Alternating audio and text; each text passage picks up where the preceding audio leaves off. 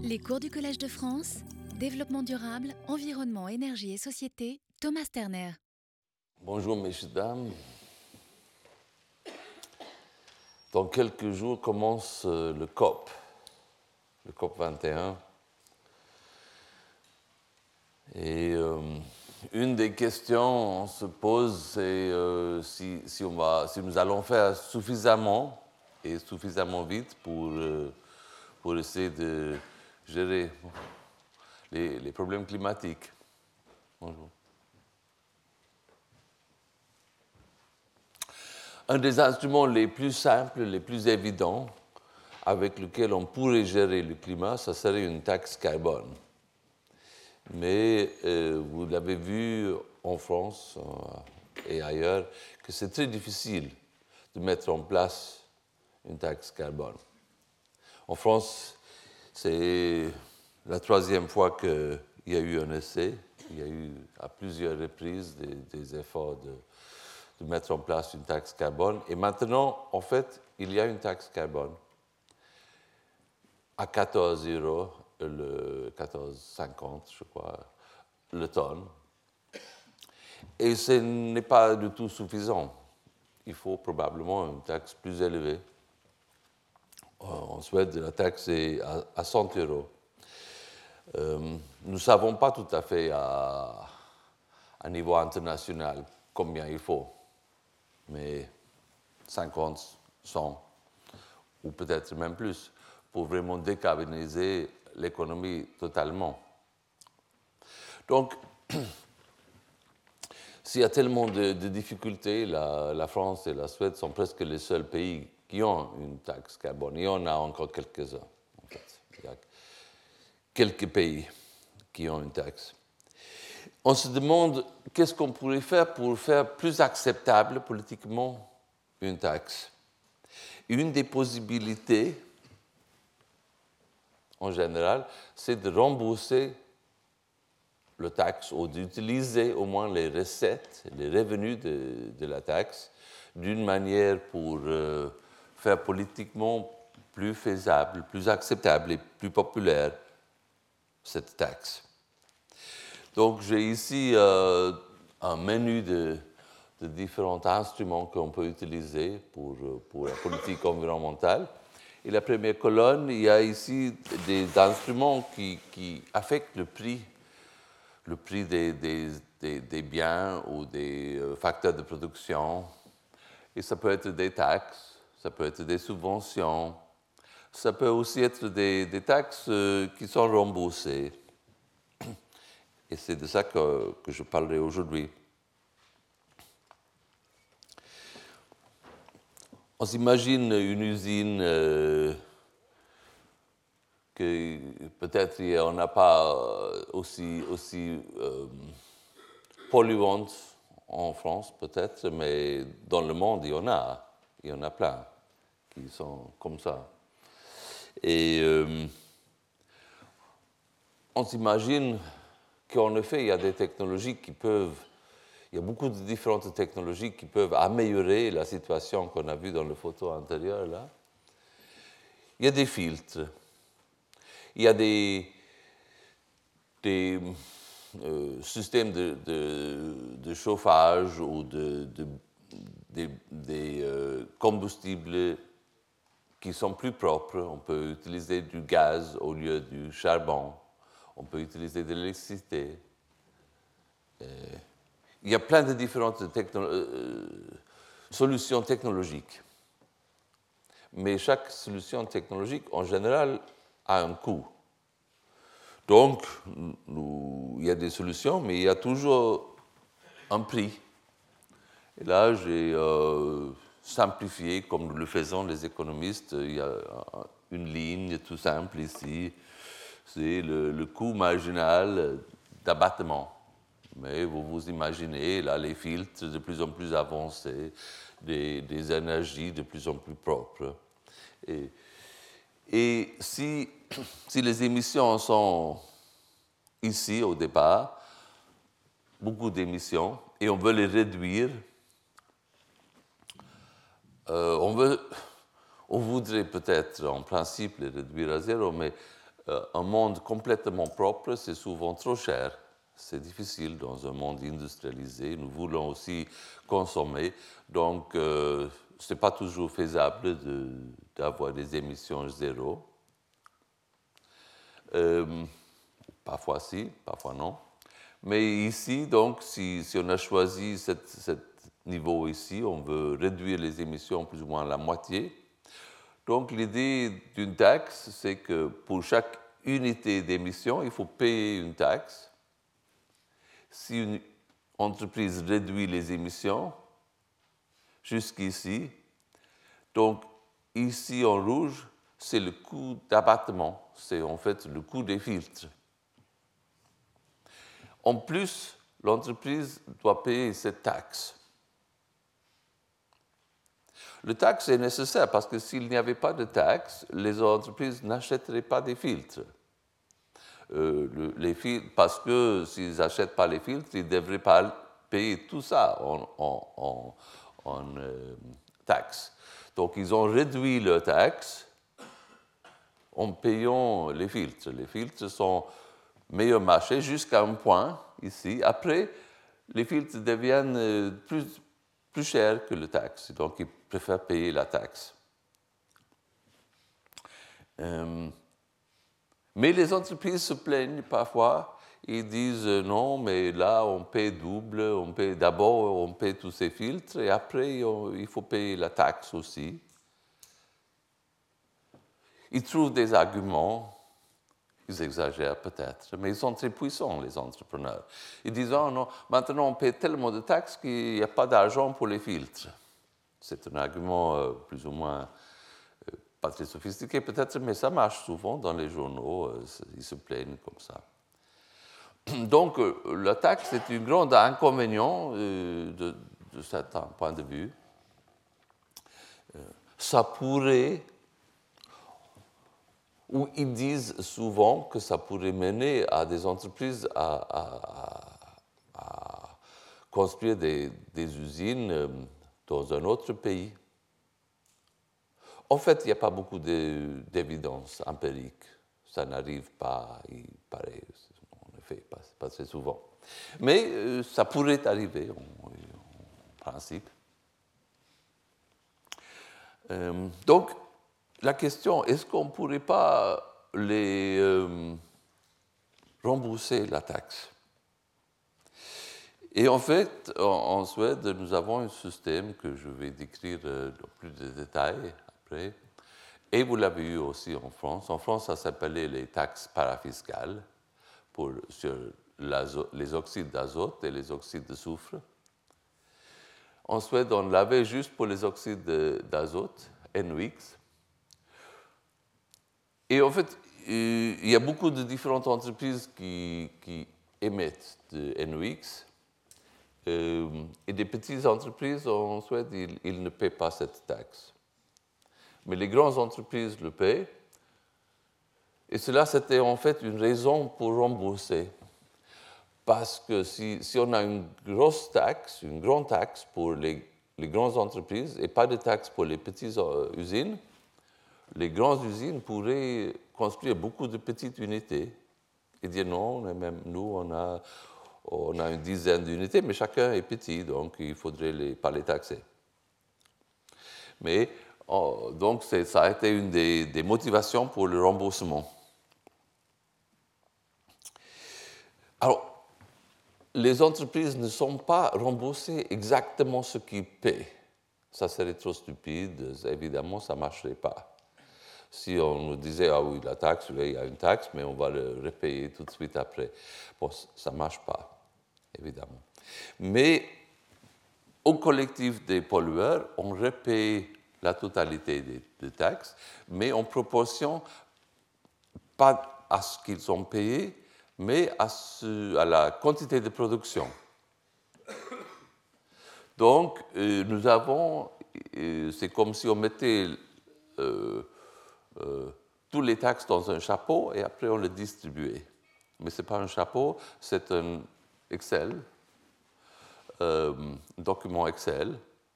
Et ceci est en effet l'instrument qui est utilisé par le, l'Agence de la protection environnementale en Suède Et c'est tout simple. Il y a un monsieur qui est chargé de ça. Et donc, les coûts d'administration sont très petits. Pour chaque entreprise, il y a l'émission de NOx. Et à base de cela, on construit la taxe. Ici, c'est la production. Et on répète, euh, le remboursement, c'est en fonction de la production, en mégawattheure. Je l'ai simplifié ici pour vous, pour, euh, parce que, c'est, en fait, c'est le point central ici. Donc, vous imaginez trois entreprises, A, B, C, avec des émissions. Ils ont, ils ont une production un peu différente, mais plus ou moins la même taille. Il y a A produit cent quarante, cent quatre-vingts mégawattheures, et B deux cent vingt, et C deux cent soixante. Mais ils ont des émissions très, très différentes. Et vous voyez que euh, l'usine C est beaucoup plus polluante que les autres deux. La pollution totale, c'est soixante et un, et la production, euh, c'est six cent soixante. Alors, on va mettre une taxe. Ils payent cinq euros le tonne. Donc, A paye cinquante, B cent, C cent quatre-vingts. Le revenu total, c'est trois cent trente. Et on veut le redistribuer. Donc, trois cent trente divisé par six cent soixante, c'est euh, cinquante centimes. Chaque mégawattheure donne droit à un remboursement de cinquante centimes.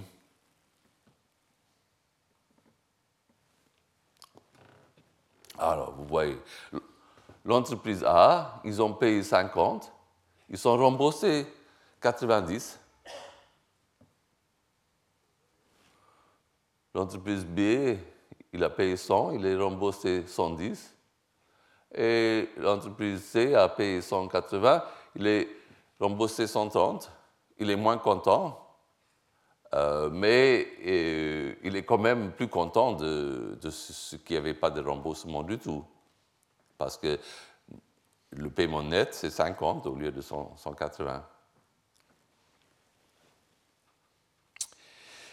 Alors d'abord, il y a, même si le taxe est remboursé, il y a toujours un effet incitatif. Si l'entreprise B pourrait trouver par hasard une petite méthode, une petite filtre extra, qui réduit les émissions de vingt à dix-neuf, le paiement serait quatre-vingt-quinze au lieu de cent. Oui. Il serait, donc, le remboursement sera presque pas affecté. En fait, là, juste avec un exemple, avec trois entreprises, il y, a, il y aurait eu, en effet un petit effet sur le remboursement. Mais si vous imaginez qu'il y a une centaine d'entreprises, donc euh, les chiffres totaux ne sont pas affectés par, par, par ce changement dans une entreprise. Donc les chiffres de remboursement ne seraient pas affectés. Donc, au lieu de, de payer cent et, et être remboursé cent dix, ils payent quatre-vingt-quinze et ils sont remboursés quand même cent dix. Il y a une économie de, de cinq euros ou cinq millions. Donc, l'effet incitatif, marginal, est toujours là. Il y a un effet. Euh, le, le chef de l'entreprise, quand il parle aux ingénieurs, il dit, il dit qu'il faut que vous fassiez votre, tout ce que vous pouvez pour réduire les émissions. Pour chaque, émission, chaque tonne que vous euh, réduisez d'émissions, j'épargne cinq. Donc l'effet incitatif de la taxe est là. Mais l'effet lobbying n'est pas là. Parce que normalement, et c'est aussi un point très central, normalement, quand le ministre de l'Environnement, quand elle dit que la nouvelle projet de, de loi de taxe. En fait, je crois qu'elle n'ose presque pas le dire, le mot taxe, parce qu'elle sait que ce n'est pas très populaire. Quand il y a un projet de, de loi pour une nouvelle taxe, il y a, tous les entrepreneurs se mettent ensemble et ils forment une lobby. Ils disent non, euh, on peut n'importe quoi, mais pas une taxe. Voilà, on va faire volontairement, on va, euh, c'est mieux. De, de, les taxes ne sont jamais populaires.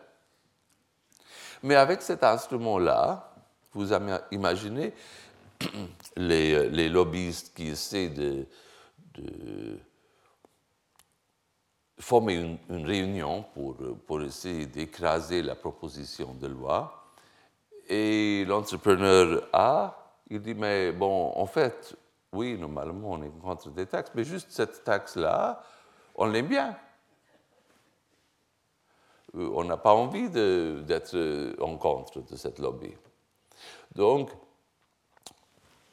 à, plus, à peu près, la moitié des entrepreneurs gagnent de l'argent avec cette taxe parafiscale.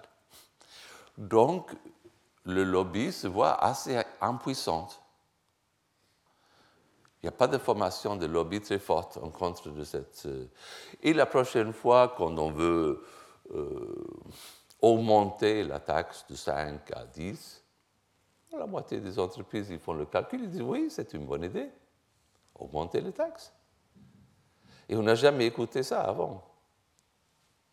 Donc, vous voyez que c'est une manière de faire euh, des, des incitations très fortes à l'abattement sans avoir un effet euh, négatif. Alors ici, euh, j'essaie de, euh, de discuter dans quelques, dans quelques slides ici si on doit où on ne doit pas avoir euh, un remboursement. Et on peut dire que ça dépend de à qui appartient euh, le, l'environnement. Vous pourrez, je vais juste revenir ici à ça. Cela, ça, ça correspond en fait à la fameuse rente de la terre de Ricardo. On pourrait dire que ça, ça, si ça c'était le terre, ici il y a une demande de terre de, de, des agriculteurs, cela, ça serait la rente de, de, de, de celui qui, euh, qui est le, le propriétaire. Donc la question, c'est un peu qui est la propri- le propriétaire euh, de l'environnement. Et en effet, il y a des conceptions assez différentes.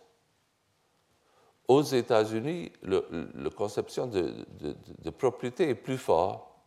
En Europe, normalement, nous, nous, nous pensons, bon, c'est un, jusqu'à un certain point, c'est une question d'idéologie, mais il y a beaucoup entre nous qui pensent que l'environnement, ça appartient à l'État ou à la société. L'État comme, euh, comme gestionnaire de, de la société. Mais on pourrait aussi dire que non, que ça appartient à chacun, hein, ou aux entrepreneurs. Donc, si, si nous avons ici les, les, les euros, les dollars, et ici les émissions. Ici, c'est le, point, c'est, c'est le coût marginal d'abattement. Ici, c'est une, un état euh, très sale. Ici, c'est, c'est tout à fait propre. Ici, c'est l'optimum euh, des économistes, où le coût d'abattement est égal au, au, au coût de, marginal de, de, des dommages sur l'environnement.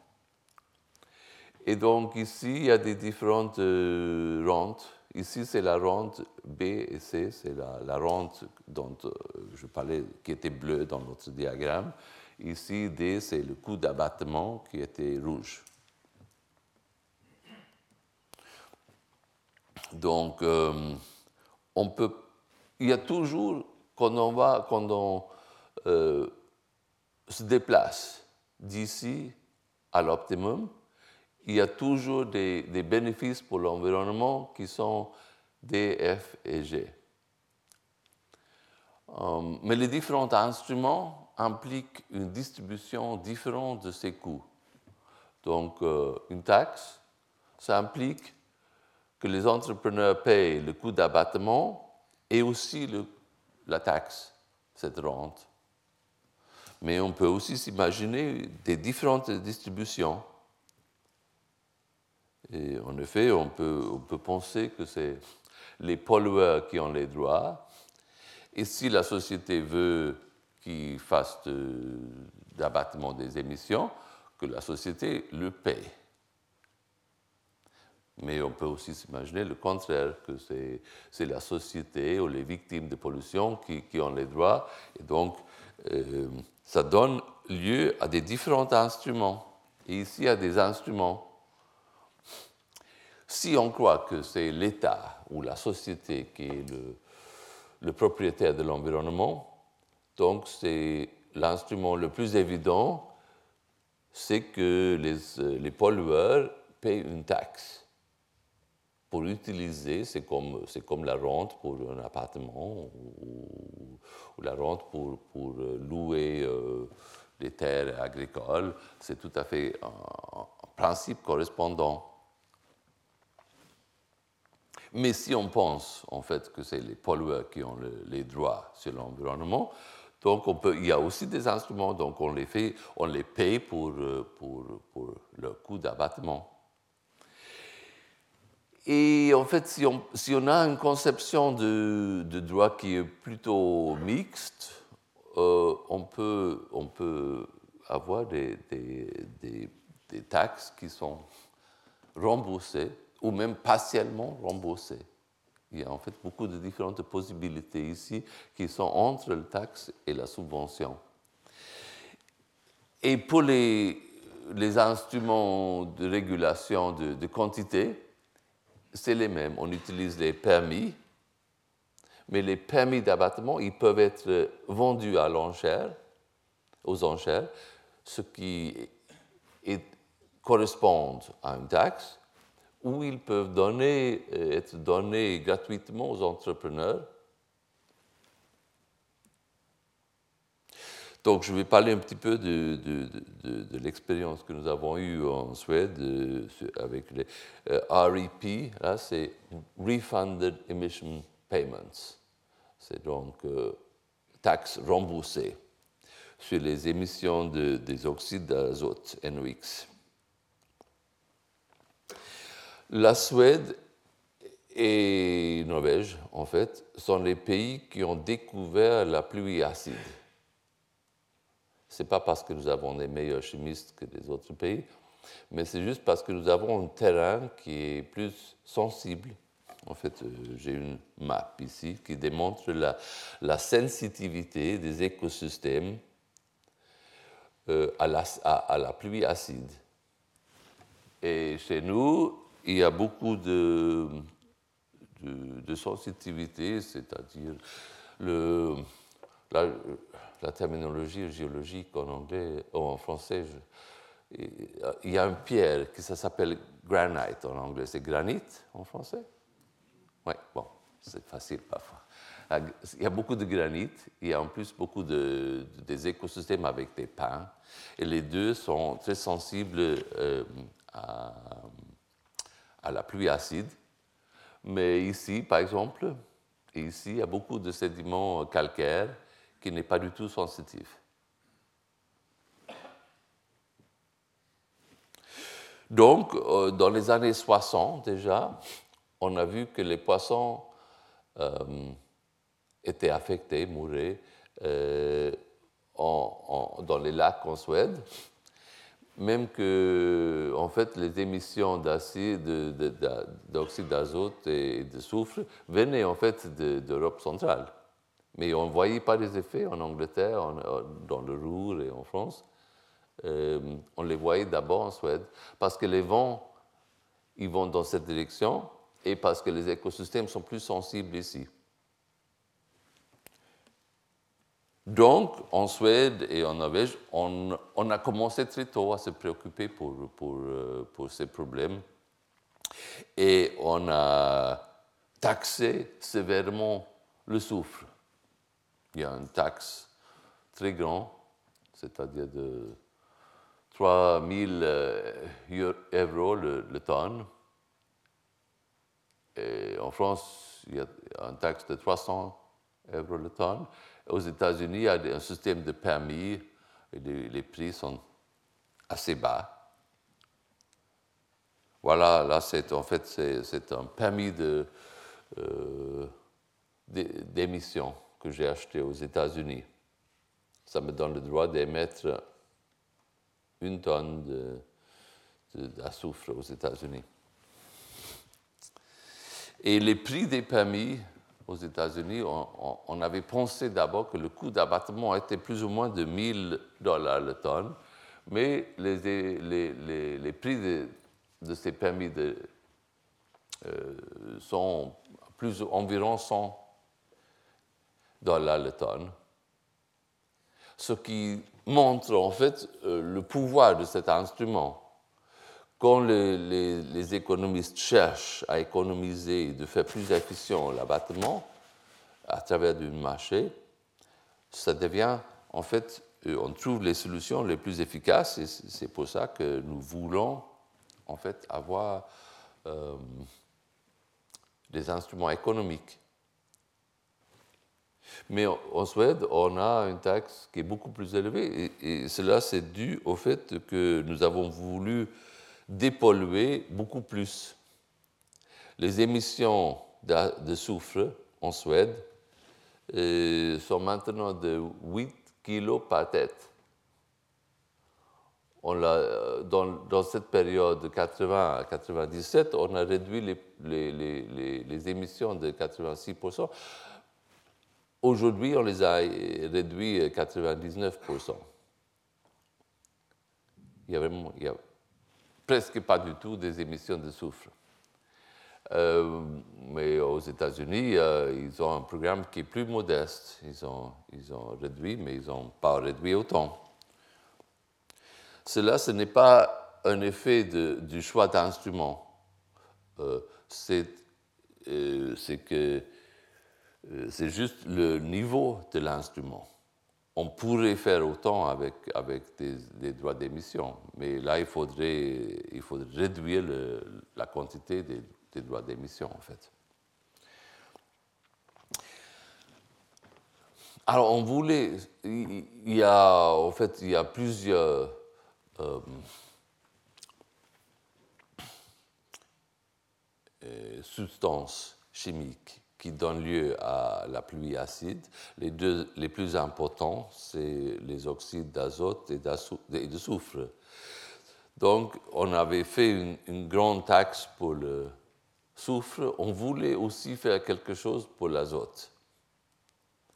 Mais le, l'azote est très différent que le soufre. Euh, les oxydes S O X, ça vient du soufre qui est déjà dans le combustible. Donc, on peut estimer très exactement la quantité d'émissions. Si vous brûlez euh, une pétrole qui a deux pour cent de soufre et vous en brûlez Euh, dix tonnes, c'est évident qu'il y a deux cents kilos de soufre. Il n'y a pas question. Si, si, pour, pour dire qu'il y a moins, il faudrait démonstrer, démontrer, que, démontrer qu'on, qu'on, en fait, qu'on a capturé dans un filtre. Et si on les a capturés dans le filtre, ils, ils devraient être présents dans le filtre. On peut, et en effet, c'est comme ça en Suède. Les, les taxes sur les émissions de soufre, ils sont d'abord calculés en base de combien de soufre il y a dans le combustible, combien on a capturé dans les filtres, et on paie une taxe sur le reste. Pour l'azote, on ne peut pas faire le même. D'abord, les, les, les NOx, ce n'est pas, euh, ça, ça vient normalement pas de nitrogène qui est dans le fuel. On peut, il peut y avoir, en fait, si on brûle le bois, il y a du nitrogène aussi dans le bois. Mais euh, la plupart du nitrogène vient de l'air. Il y a évidemment de l'air dans un four. et c'est-à-dire qu'il y a de nitrogène et d'oxygène. Et cette réaction, c'est une réaction non linéaire qui dépend beaucoup de la température. C'est-à-dire que s'il il fait très chaud, peut-être dans le centre du four, et il y a une formation très rapide des NOx. Euh, s'il fait moins chaud, euh, il y a moins de NOx. Donc, on a trouvé que des, des détails de l'aménagement du four sont très importants pour la formation des NOx. Si le, le combustible est plus fin, euh, s'il est plus ou moins humide, les courants d'air, la forme de, du four, la recirculation, euh, ça veut dire exhaust gas recirculation, c'est-à-dire qu'on peut prendre les, les, les exhausts et on peut les mettre encore une fois partiellement dans le four pour changer la température. Il y a, il y a plein de choses qu'on peut faire pour, qui ont un grand effet sur la formation des NOx. En plus, il y a des choses qu'on peut faire après. On peut mettre de l'ammonia dans le four. On peut mettre des, des catalysateurs ici. Il y a, il y a plein de différentes méthodes. Mais le calcul est très compliqué. Et j'ai parlé avec des ingénieurs. Ils disent, oh, on va essayer ceci, on va essayer cela. Et moi, comme simple économiste, je les demande, est-ce que vous ne pouvez pas me dire combien ça va réduire les émissions? Et ils disent non, c'est trop compliqué. Il faut le mesurer. Donc, ce qui se passe maintenant, c'est que, et c'est grâce à cette taxe, nous avons une taxe qui est très élevée. Donc, on prend l'environnement sérieusement. Parce que chaque kilo, c'est quelque chose qu'on doit payer, donc il faut mesurer exactement. Avant, on ne mesurait pas. C'est, en effet, c'est très coûteux de mesurer aussi. Il faut mesurer tous les quinze minutes. Et donc, il, cet équipement de, de, de faire les mesures, c'est aussi, ça coûte cher. Maintenant, on, on fait donc des, des mesures très, très exactes. Et les, les ingénieurs, ils peuvent regarder tous les cas d'heure. Ils peuvent changer un petit peu là, un petit peu là. Ils peuvent ouvrir, changer, adapter les courants de l'air à, à, à l'humidité de, de, de, de, de, du combustible et des choses comme ça. Donc, ils trouvent les moyens de réduire euh, les émissions. Le fine-tuning, si, je ne sais pas. Souvent, on utilise les mots anglais aussi en français. Je ne sais pas si on peut dire fine-tuning, mais vous comprenez. Euh, c'est-à-dire que l'aménagement en détail. Euh, donc, là, pour... Euh, il viendra encore une fois. Cette, cette taxe remboursée, chaque compagnie, ça paye cinq euros le, tonne, le, le kilo. Euh, On ne rembourse pas exactement, mais on rembourse en quantité, euh, en proportion à la production. Et ce que je démontrais avant, c'était, euh, c'était une explication intuitive. Ici, c'est une explication pour les économistes, un peu plus formelle. Ici, c'est la, la fonction de, de profit de l'entreprise. Ils vendent un produit dans une quantité Q, à un prix P. Ils ont des coûts qui dépendent de, de la production et de l'abattement. Ils payent une taxe sur les émissions. Et les émissions, ils dépendent de la quantité de production et de l'abattement. Et après, ici, il y a ce remboursement. Et les conditions de profit maximum qui déterminent en fait le comportement de l'entreprise, ils sont ici. Et ce que j'ai en rouge, c'est les conti- conditions pour une taxe qui n'est pas remboursée, qui sont les conditions optimales en fait. Euh, et et c'est, la production euh, est équivalente à, à, à un point où, où le coût est, est euh, optimisé. et, et l'abattement est en fonction à, à, aux taxes. Cet facteur ici est très petit. C'est le pas de marché de chaque entreprise. S'il y a une centaine ou plusieurs centaines d'usines, cela, c'est presque zéro. Et donc, euh, on peut dire que les, les, euh, les conditions d'abattement, l'incita, l'incitation à, à l'abattement est le même que ce que serait optimal avec euh, un, une taxe normale. Mais une taxe normale à ce niveau n'aurait pas été politiquement faisable. Donc, de certains points de vue, cet instrument est meilleur qu'une taxe. Donc, on, on, en conclusion, on peut dire que les incitations à l'abattement, c'est plus ou moins le même. Mais il y a, il y a deux mécanismes, en fait. Au moins, deux mécanismes. Le premier mécanisme, c'est l'abattement technique, c'est-à-dire le, le, le coût des filtres. Et ce que je viens de démontrer là, c'est que l'incitation est tout à fait optimale pour l'entreprise. Il met les filtres euh, d'une manière optimale.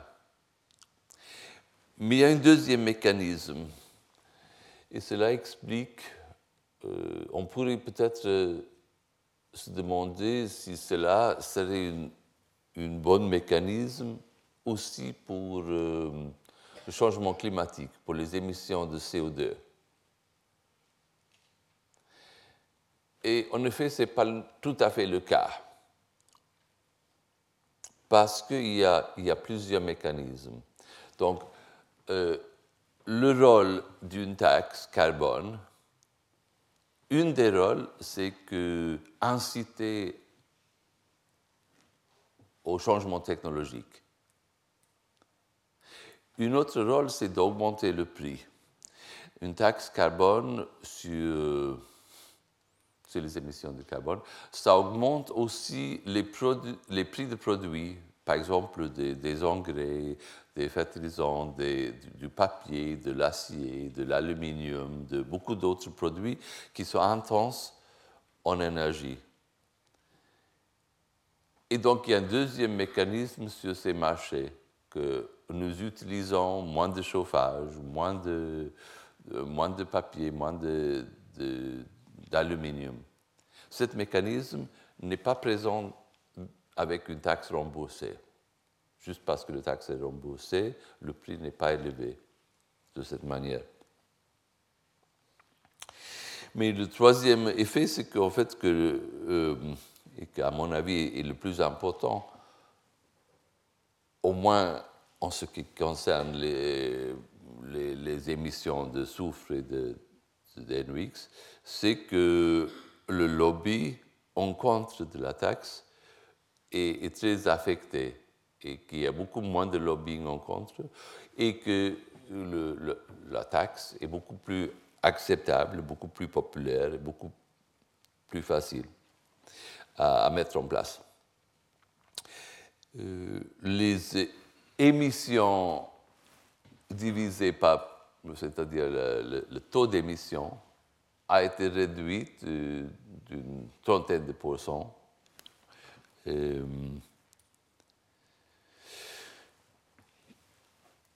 Il y a une, il y a plusieurs différents secteurs qui sont impliqués dans, dans ce, qui, qui ont ces émissions. Et en général, la, le remboursement a donné beaucoup, d'énergie, beaucoup, beaucoup d'argent au secteur énergétique, qui a été le secteur qui, qui a mieux su gérer ces usines. Et quelques autres industries ont plutôt euh, reçu moins. Les émissions en Suède sont beaucoup plus petites que les émissions de NOx aux États-Unis. Et cela, c'est aussi une preuve que, que, que cet instrument était très efficace. Ici, c'est, c'est une, la conclusion d'une, d'une étude qui a été faite aux États-Unis, où on étudiait le système suédois euh, et on a trouvé que c'était étrange que les, les, les euh, unités de production en Suède émettaient beaucoup moins de NOx que, que aux États-Unis, mais ils ont trouvé que la, la raison était euh, cette, cette incitative économique, qui le, le, la taxe remboursée était à la cause de cela.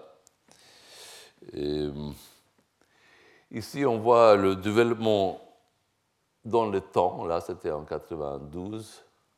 Il y avait les émissions qui variaient de, d'une entreprise à l'autre. Et ici, les, les émissions sont plus homogènes. Donc ici, j'ai étudié un peu le développement technologique. Ce sont des... Les émissions, c'est une, un histogramme des émissions. Si on regarde juste le premier courbe ici, c'est, c'est le courbe de mille neuf cent quatre-vingt-douze. Euh, non, ici c'est quatre-vingt-douze, c'est le contraire. Euh, et ici, c'est deux mille sept, je crois, ou deux mille cinq, la, la dernière année que j'avais ici. Donc, il y a eu deux, deux développements. D'un côté, les meilleures usines ont réduit euh, leurs émissions. Ils avaient déjà les émissions très, très basses, mais ils ont réduit beaucoup. Cela, c'est ce que nous appelons l'innovation. On a trouvé des, des nouvelles méthodes qui n'étaient pas connues avant pour réduire les émissions. Mais il y a aussi beaucoup de, de, d'usines qui ont des, des émissions beaucoup plus élevées.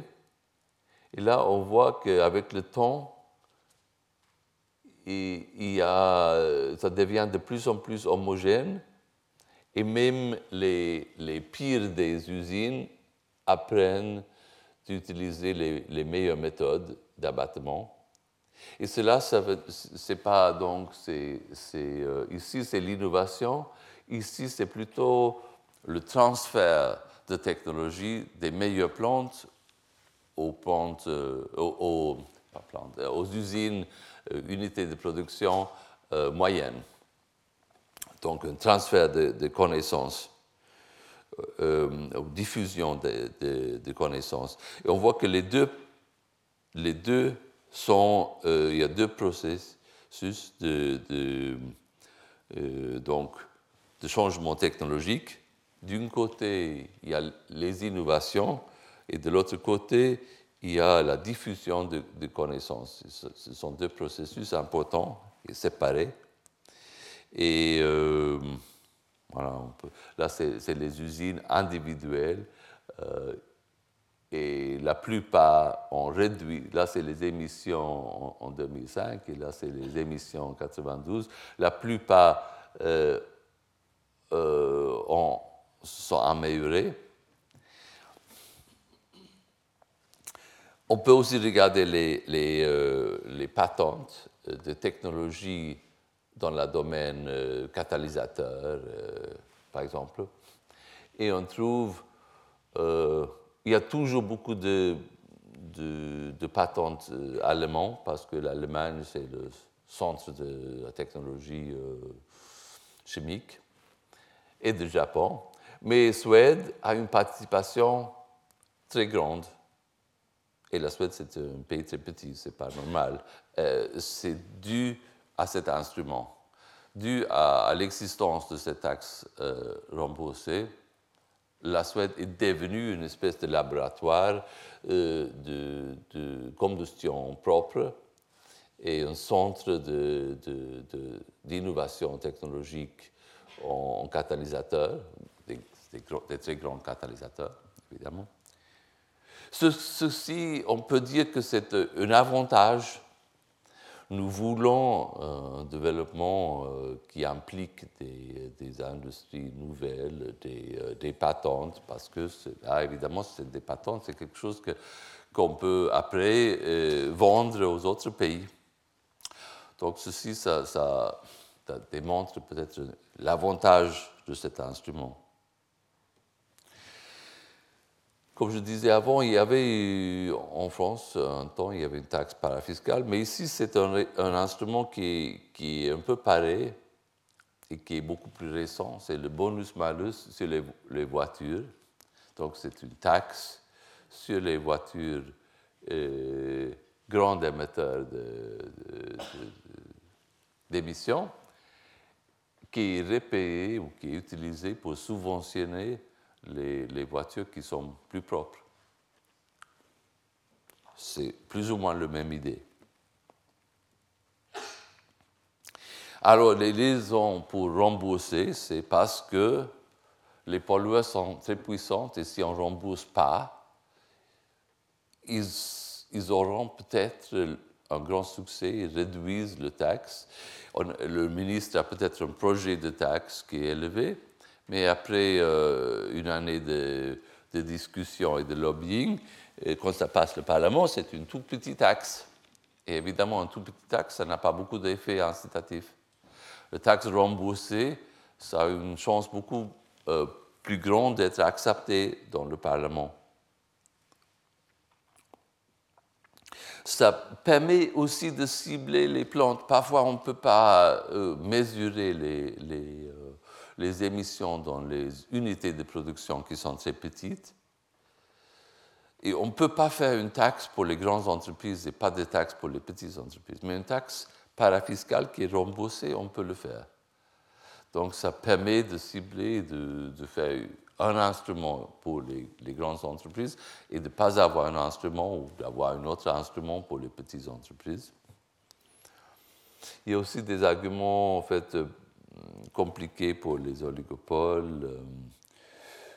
En fait, l'instrument, on a démontré que c'est un instrument qui, qui est mieux adapté à, la, à l'oligopolie que, que, qu'une taxe. Mais...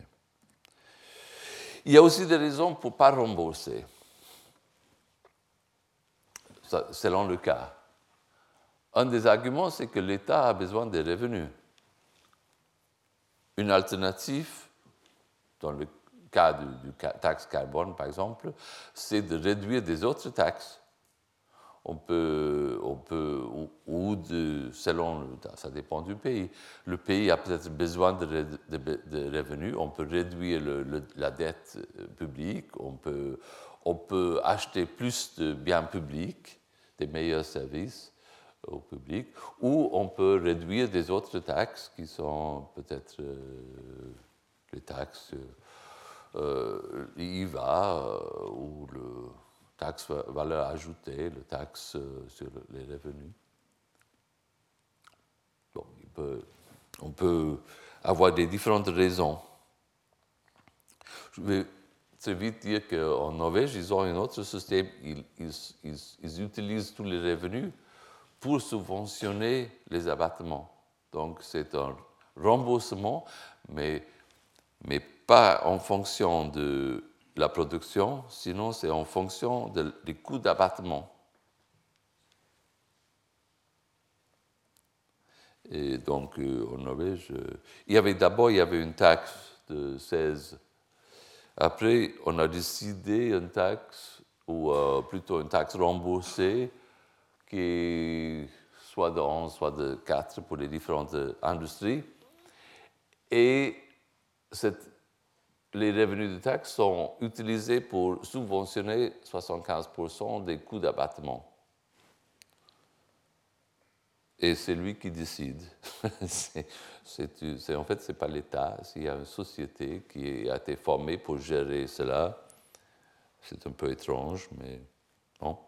Euh, donc, au lieu d'une grande taxe, il y a une taxe plus petite et c'est utilisé pour rembourser les coûts d'abattement. Euh, je me suis amusé à, à suivre en détail les différences euh, du point de vue économique, mais je, je, je vais laisser là. Je vais bientôt laisser la parole à, à, à Jean-Pierre. Il va parler des allocations gratuites des permis. Et je voulais juste faire le lien entre les deux sujets. et c'est que euh, de quelque sorte, c'est un peu si en fait si on fait une allocation complète qui est gratuite, c'est euh, l'instrument équivalent du type quantité à une taxe qui est remboursée. Les les les les euh, les droits d'émission peuvent être vendus à l'enchère, c'est comme une taxe, ou ils peuvent être alloués gratuitement, cela c'est comme une taxe remboursée. Donc il y a, euh, ils sont des systèmes un peu équivalents et parallèles. Avec ça, je, je vais... Euh, voilà, là, un schéma de... Ici, nous avons les, les droits d'émission. Si, si, si, si, c'est les, si c'est la société qui, qui a les droits de, à la nature, donc on, on peut avoir les permis aux enchères ou une taxe. Si c'est les pollueurs qui ont, qui ont, qu'on considère qu'ils ont les droits à la nature, on peut avoir, euh, par exemple, les permis gratuits ou des subventions ou des euh, taxes pass, qui sont remboursées. Voilà. Euh, avec cela, euh, il y a, il y a quelques minutes pour des questions avant que Jean-Pierre parle. Oui. Retrouvez tous les contenus du Collège de France sur w w w point collège tiret de tiret france point f r.